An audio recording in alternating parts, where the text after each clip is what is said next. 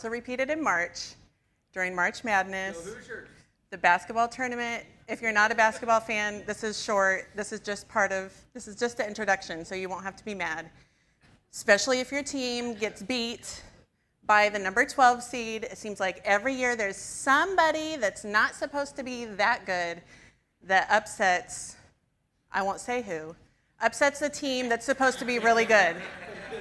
It happens to my husband's team. It happens to everybody. But this story today is the story of an underdog, and we love cheering for the underdog, right? I was reading through Judges like 10 days ago and read this story that I'd read many, many times of an underdog, and something different just popped out to me, and that's what Jake was talking about. Something that when we read the scripture over and over, and it may bore us at times, it may seem irrelevant at times, but God uses this text to speak to us. And so if you're struggling to read, I just encourage you to pick up the Bible and give it a try again, because there's always something, okay? So we're going to read most of Judges 6 and 7, so bear with me. A little background, the underdogs are the Israelites. These are God's people who were slaves in Egypt, as you might remember. They were released. They crossed the Red Sea. It was miraculous. Then they wandered in the desert for 40 years. And meanwhile, God is saying, I have something for you. It's great. It's fantastic. It's this promised land. Just wait, we'll get there eventually. And eventually they did. They got to the promised land. Joshua led the people in many battles so they could be settled in this land. And then our top-seeded team is the Midianites. They were nomads. We're told that they swarmed in with their tents and their cattle. Their camels were uncountable, too numerous to count, but they stole from God's people. They waited for the harvest, and then they swept in and gathered what was not theirs. They were cruel, and the Israelites were afraid of them. They hid in caves when the Midianites came to town. And this is where we pick up the story today, in Judges 6, and we'll start in verse 11. Now, as I read, you can follow along, or you can imagine yourself in the story. Are you the angel? Are you Gideon? Are you just like somebody standing on the sideline that gets to see as we do? Try to imagine and smell and feel whatever it is in the story. Judges 6. Then the angel of the Lord came and sat beneath the oak tree at Orpha, which belonged to Joash of the clan of Abiezer. Gideon, son of Joash, had been threshing wheat at the bottom of a winepress to hide the grain from the Midianites. The angel of the Lord appeared to him and said, "Mighty hero, the Lord is with you." "Sir," Gideon replied, "if the Lord is with us, why has all this happened to us? And where are all the miracles our ancestors told us about? Didn't they say the Lord brought us up out of Egypt? But now the Lord has abandoned us and handed us over to the Midianites." Then the Lord turned to him and said, "Go with the strength you have and rescue Israel from the Midianites. I am sending you." "But Lord," Gideon replied, "how can I rescue Israel? My clan is the weakest in the whole tribe of Manasseh, and I am the least in my entire family." The Lord said to him, "I will be with you, and you will destroy the Midianites as if you were fighting against one man." Gideon replied, "If you are truly going to help me, show me a sign to prove that it is really the Lord speaking to me. Don't go away until I come back and bring my offering to you." The Lord answered, "I will stay here until you return." Gideon hurried home. He cooked a young goat, and with half a bushel of flour, he baked some bread without yeast. Then carrying the meat in a basket and the broth in a pot, he brought them out and presented them to the angel who was under the oak tree. The angel of God said to him, "Place the meat and the unleavened bread on the rock and pour the broth over it." And Gideon did as he was told. Then the angel of the Lord touched the meat and the bread with the staff in his hand, and fire flamed up from the rock and consumed all that he had brought. The angel of the Lord disappeared. We'll come back to the story in a minute. So this angel appeared to Gideon while he was doing his work in hiding. You're not supposed to thresh wheat in a wine press. Like, we can tell that that's not the way it's supposed to be. But he was hiding. He was down in this hole hiding so that the Midianites, if they saw him, wouldn't come in and take his grain. He didn't want his work to be in vain. He was afraid. He was in this place of submission to these powerful people. And this is where he is, both physically and mentally, when the angel comes to him and says, "Mighty man of God." He's hiding. It's ironic, right? Gideon greeted the messenger as I'm sure many of us would in the same situation. He seems sarcastic when he says, "If the Lord is with us, why has all this happened?" But the angel responds in a gentle way. Very matter of fact to Gideon. He assures Gideon that God is calling him and God is sending him. I know many of us have asked this question, where is God? Where are you? Perhaps we know in our head because we're told every Sunday, God is with you, God is with you, God is for you, who can be against you? But sometimes it does not feel like God is for us. When I reflected on this week, and I was saying to myself, where is God? How do we talk about this? I realized that it's not God that's left us. It's that I have left God. And there's parts of my life that I close off from God and I won't let him in because I have control of that. And in these times, God doesn't say, well, you're dead to me. He just gently pulls us back in if we're willing to accept that. I have to find ways to refocus on God, to look for times in my day that are closed off to God and let him in to each time, each situation with my family. This morning, I read this promise again in Psalm. "O Lord, you have never abandoned anyone who searches for you." When Gideon had questions and doubts, when he was angry and sarcastic, when he was frustrated, God simply said, "I'm calling you, I will go with you." The next thing we see Gideon do is worship. He's got this big job ahead of him. God has said, all these people who are mean to you, you will defeat them. And what's the first thing he did? He worshiped. Is that ever our first response? No, maybe. To worship? I think a lot of times we pray, "Dear God, please help me. This is so overwhelming." Or we go and talk to somebody and say, "Can you help me with this? What's your advice?" But do we worship? Do we say, "Thank you, Lord, for the way that you will work through this situation, the way that you will help me, for all the things you have done for me"? I don't think that's often our first response. But that's what Gideon did. This kind of worship cost him something. It's something I wonder about a lot.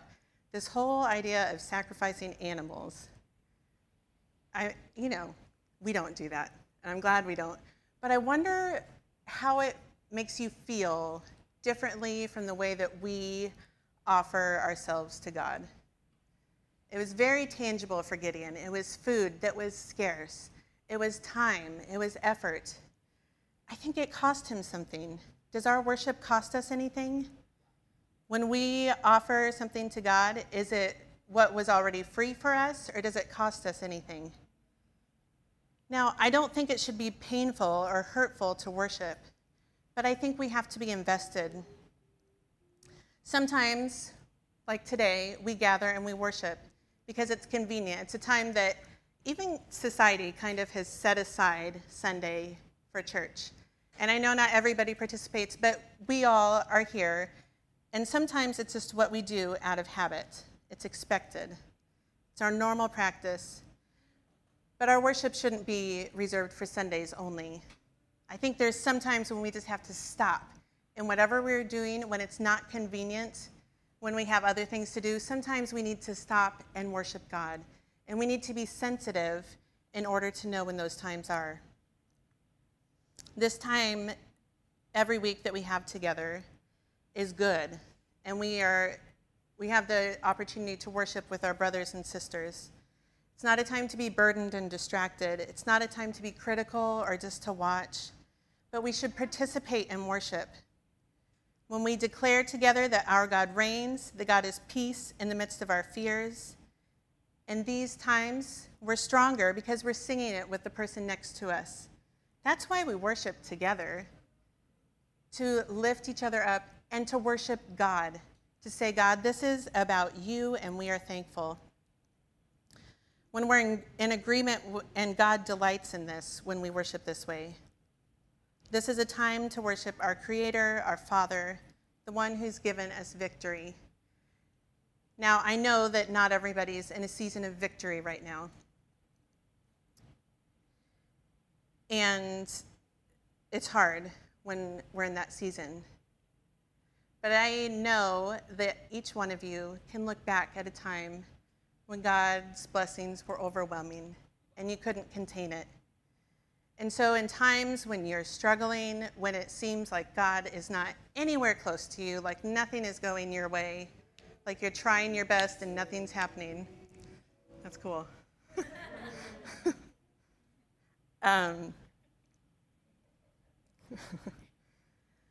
We know that God is with us and that he has done great things and that he will do them again. And we just need to pause and worship and say, I'm ready and I'm waiting for you, God. And we have to listen and pay attention. It seems that Gideon was worshiping God just because God showed up. God hadn't done anything yet. He just said, you're going to go beat these people. And Gideon said, all right, let's worship. And that's what he did, just because God showed up. How beautiful is that? Sometimes our worship seems like work. It doesn't come naturally to us. We're very self-centered. Babies are self-centered people. We're self-centered from the time we're tiny, and as adults, we really have to fight to not be so self-centered. In a world full of people where God could have chosen anyone, where others are more perfect than we are, God chooses you, and he wants you to worship him. So, I lost my spot.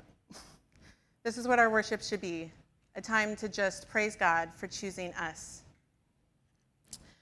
Okay, continuing with the story, we'll skip over a couple parts, and I'll summarize for you. Gideon offered his sacrifice, and then he went back to his home, and he destroyed all of the idols. Everything, the people were worshiping other gods, the gods of the Midianites. And Gideon went back, and he destroyed all of that. This seems to be the point where he shifted from being the youngest, from being somebody who was not able, to taking ownership of it, to taking possession and saying to his family, this is what we're going to do. We're going to destroy all of this that is not of God, and we are going to worship God. He made a statement to lead as God has called him to. All right, the next section is Judges 6, starting in verse 36. Gideon said to God, if you're truly going to use me to rescue Israel as you promised, prove it to me in this way. I will put out some wool on the threshing floor tonight. If the fleece is wet with dew in the morning, but the ground is dry, then I will know that you're going to help me rescue Israel. And it happened just that way. When Gideon got up the next morning, he squeezed the fleece and wrung out a bowl full of water. Then Gideon said to God, please don't be angry with me, but let me make one more request. This time, let the fleece remain dry, and the ground all around it wet with dew. So that night, God did as Gideon asked. The fleece was dry in the morning, but the ground was covered in dew. Now, this is kind of a funny thing to picture, and it seems impossible, right? There's a great VeggieTales about this, and the picture is in my head today. But what we learn about God from this very simple thing is huge. I think sometimes we're told, don't doubt. If you have faith, anything can happen, but you can't have any doubt. You can't question God. You can't ask God to repeat himself. You just have to believe. That's not what Gideon did. He had already said, okay, I will do this. He knew that God was calling him, and he had already said, I will worship you, and we will tear down all these idols to the other gods. But he still said, okay, just to be sure, this is what you want me to do? And God said yes. And that's the God we serve, who doesn't get tired of us asking questions, who doesn't ever, say, no, you can't ask these questions. You have to believe and not doubt and just, suck it up for God. That's not what God says. He allows us to be real with him and to have doubts and to have fears. He allows us to ask again, what did you say? It's okay. Okay, so Gideon gathered his army. The enemies were 135,000 strong, okay? Gideon's army he gathered was 32,000. They were the underdogs already. But you know what? God said, you have too many people. So if anyone's afraid, let him go home. Who would have gone home? I would have left. 22,000 people left, 10,000 remained. And I picture these big warrior guys that are like, oh yeah, we totally got this. All day we can fight them, right? They're like, yeah, we can do this. That would not have been me. I would have left. But these 10,000 stayed. And God said, this is too many. The odds were 13-1, and it was still too much. God said, if I let all of you fight the Midianites, the Israelites will boast to me that they saved themselves by their own strength. So they did a test. The men went down to the water. They took a drink. Okay, this is weird. Those who scooped up the water and lapped it out of their hands like dogs stayed. Everyone else who bent down and drank out of the stream left. So how many were left? Does anyone know? 300! 300 people were left to fight an army of 135,000. If there was victory, there can be no doubt that it was God's victory. These 300 men couldn't defeat anyone on their own. So,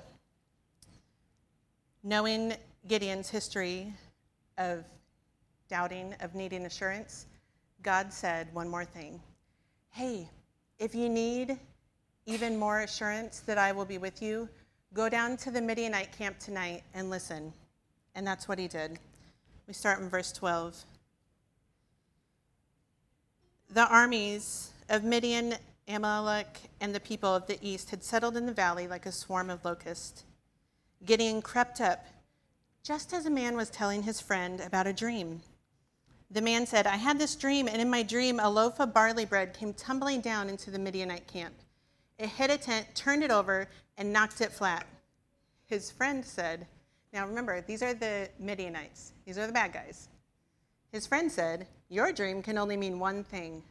God has given Gideon, son of Joash, the Israelite, victory over all the armies united with Midian.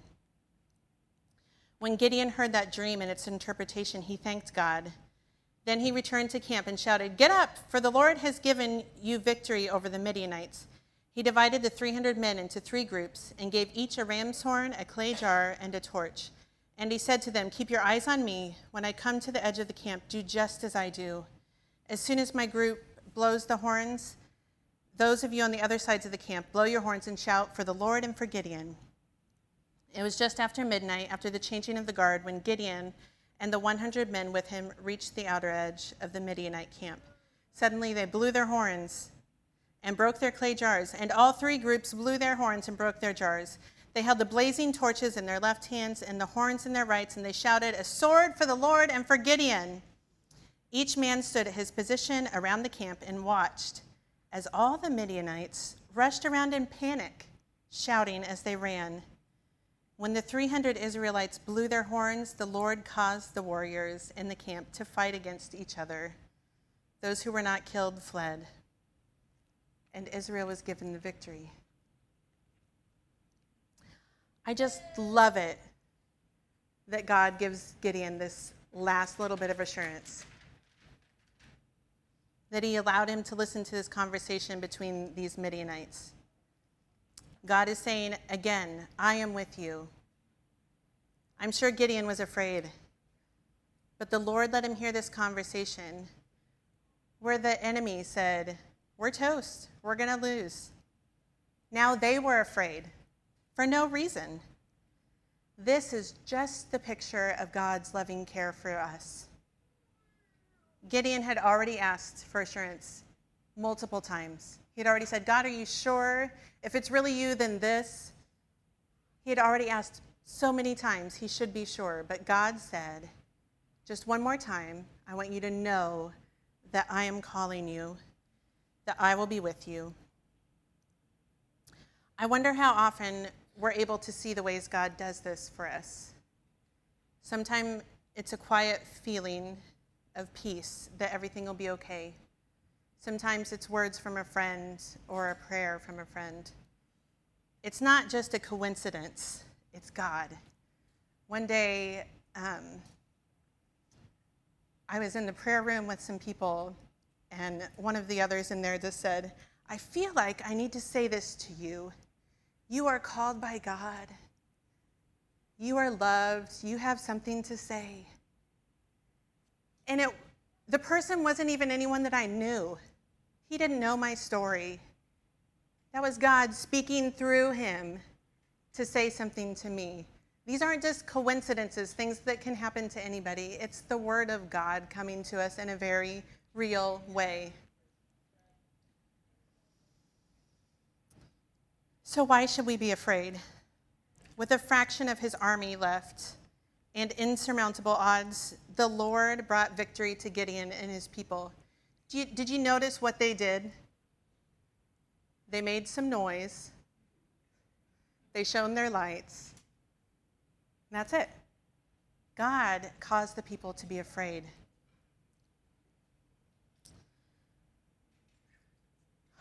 They were so scared, they ran away, they were confused, they fought against each other.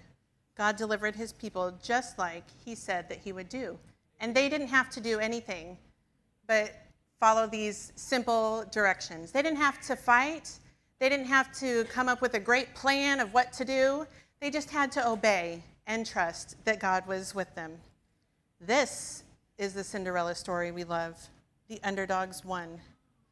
Sometimes we get so afraid of something that our fear grips us and we're unable to act. We're unable to speak. But this isn't what God wants for us.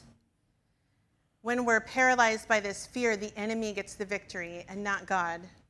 But when we have the faith to know that God is with us, that he has asked us to do something, we know that we cannot fail.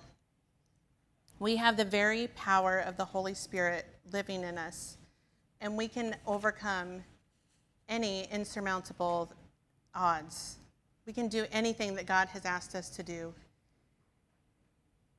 If everything that we rely on goes away, will we still trust God? Will we still worship God? Is God enough?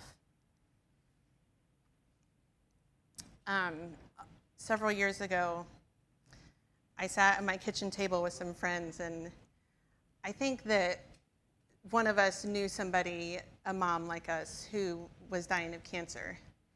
And we said, I don't know if I could ever do that, if I could ever continue to trust God through something so terrible.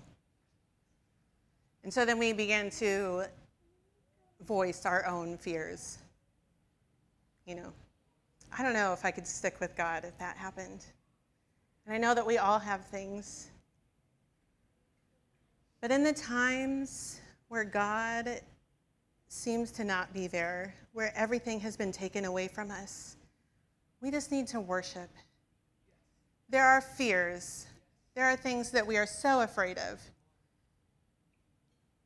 But the truth is that God is with us. We have to be reminded of this over and over. We see all through the scriptures people who were afraid, but they still had faith that God would use them. Abraham was afraid. Peter was afraid. He almost sunk in the lake. Joseph was afraid. Moses. Esther was afraid. But God used each of them. He was with each of them in their unique time, in their unique story. And these are not just stories that we read because we're supposed to. These are stories of truth about God. And if God was with Gideon, God is with you. God knows every unspoken thing. God knows your fears. He knows how you've already failed. He knows where you lack self-control. He knows the enormous mountain in front of you. He knows how you hide from people so you don't have to be confronted. God knows all of these things, and God is with you. So what will we do when we're afraid? We will worship. As I close, Caleb's going to come. God is always with us. I feel like that's all I ever say. God is with us. But then I forget. Does anyone else forget? Do you ever feel like on Tuesday, like, I'm all alone. I can't do this. I can't talk to my neighbor about God. I can't be the voice of peace in my workplace. I can't act different than everyone else around me. But God is with you. And over again, he will tell you that he is with you. We need to trust in what God has told us. It's okay to ask if you're unsure. If you forget, it's okay. It's okay to say on that Tuesday, God, I think you're with me, but I'm not sure. Can you remind me? And guess what? He will. He always will. And then our response is to worship, not just when things are done, not just when we can say, oh yeah, this is the big problem and God resolved that for me. And now I'll worship, but to worship in the midst of that. And so we're going to sing again. And I don't know what challenge lies ahead of you, but you can trust that the God who calls you, the God of the Old Testament, is with you, and that he is faithful, that he will not leave you, and you can worship him. Amen.